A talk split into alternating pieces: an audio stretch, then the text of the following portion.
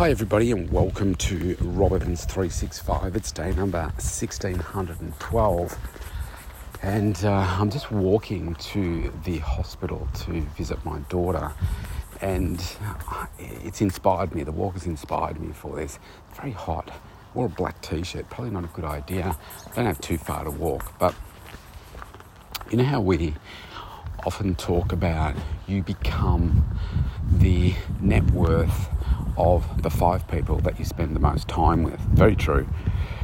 If you're hanging out with uh, the wrong people, then you will become like them. It's a great example.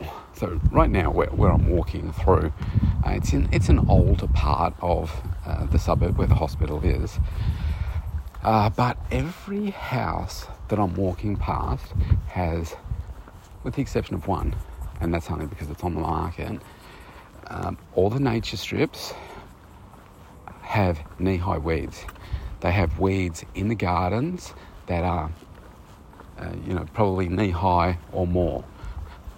Not like 90, I would say 99% of the gardens that I'm walking past are exactly like that. So, what does that show you? Well, if the neighbour's grass is like that and the weeds like that, then, well, why would I bother? So, everybody in the neighbourhood is the same. Now, I guarantee you that if everybody else had their grass cut and there's one person next to somebody like either side where their grass is cut, every day what are they going to do? They're going to come out and they're going to say, oh wow, their grass is cut. See, that actually looks really good. I'm going to do that too.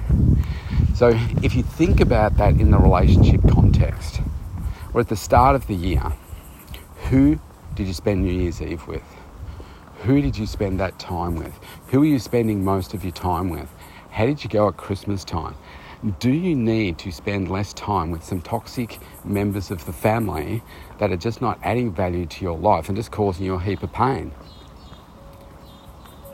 Have you got relationships that are just damaging who you are and what you do?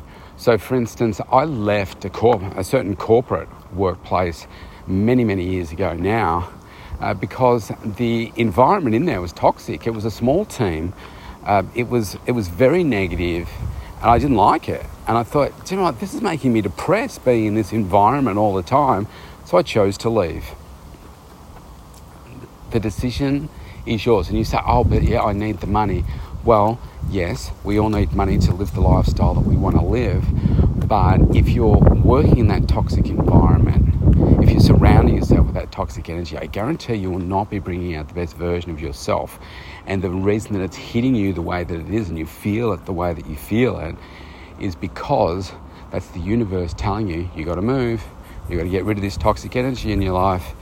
And so if you're continuing to manifest that in your life. You've got to get rid of it now. As I tell you, the moves that I've taken in my life are very significant. I've changed career, I've changed relationships, I've left a 20 year uh, marriage. Every single step has caused me some pain, but on the other side of that pain has been a much better version of me and a greater version of my life and success. So if I can do it, you can do it too. It just means that, yes, it's hard but what's easy isn't always the best thing for you to do. All right, short one today. About to step into the hospital. See you tomorrow.